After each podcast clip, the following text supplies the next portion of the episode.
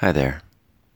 I'm Michael Marvash, and this is The Dead Man's Forest, a weekly conversation about the lessons that we can learn from one another.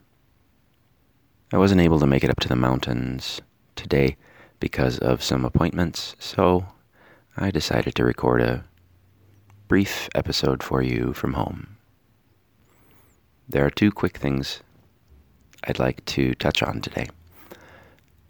The first is I realize that I am not in the habit of telling the story of Dead Man's Forest every episode, but since I recently got a new perspective on it, the story is this. A dead man sits in the middle of a wasteland, and out of his head and his heart, despite the fact that he's dead, grows a miniature forest that's green and vibrant and alive. The forest represents the man's knowledge and wisdom, the things that he learned in his life. But the fact that he is dead and he sits in a wasteland where nothing grows is evidence that he never shared that knowledge or wisdom, that its seeds never spread, and that as he is dead, so too it soon will be dead. The new perspective I gained on this story was this. I had always thought that we were the man, that we have inside of us knowledge and wisdom that is worth sharing, and that we often keep those things to ourselves out of out of selfishness, fear, insecurity, or laziness. And so the story was an exhortation to us to reach out and share with one another. After my conversation with my sister last week, something she said made me realize that we too are the desert. We are barren and dry, and we could know so much more than we do know. And oftentimes we don't open ourselves to learning new things from the people around us. So we are both things in the vision. We are the man with the knowledge, and we are the, the landscape in need of that knowledge.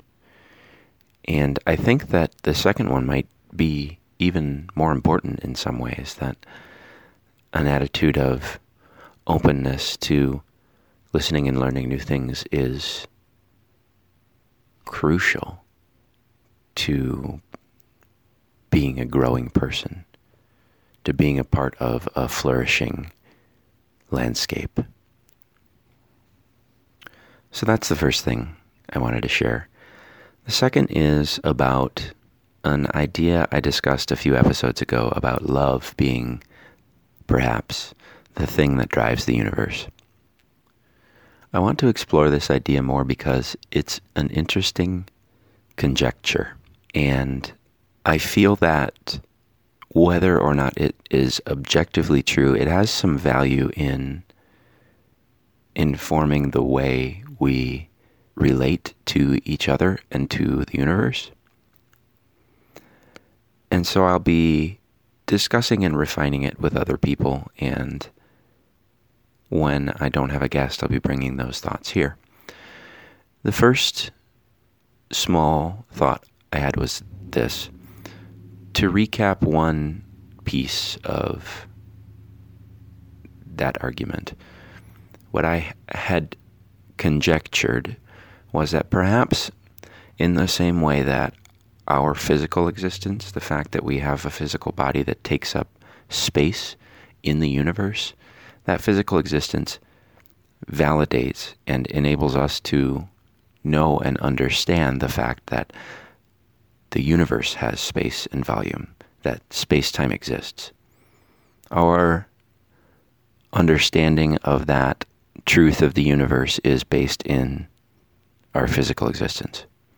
Perhaps in a similar way, our conscious existence, or perhaps our experiential existence, our awareness, if you will, perhaps in the same way validates that dimension of the universe that the universe has a consciousness dimension or an awareness dimension, that that part of our existence lives in.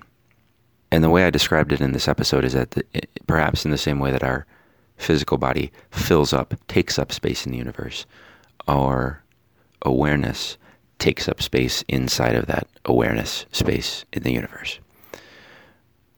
But a book that I have been reading the last couple weeks helped me to realize a misconception in that because our awareness doesn't go out into the universe and perceive things. The universe comes into our senses, and all of the things that we experience are in our head.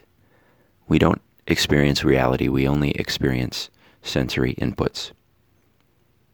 And I remember this being a very complicated idea for me the first time I came across it. So if you haven't come across it before, bear with me because I am sure I will discuss it more in future episodes. The only small point that I want to bring up today is that I think my conjecture needs to be modified to the reverse of what it is.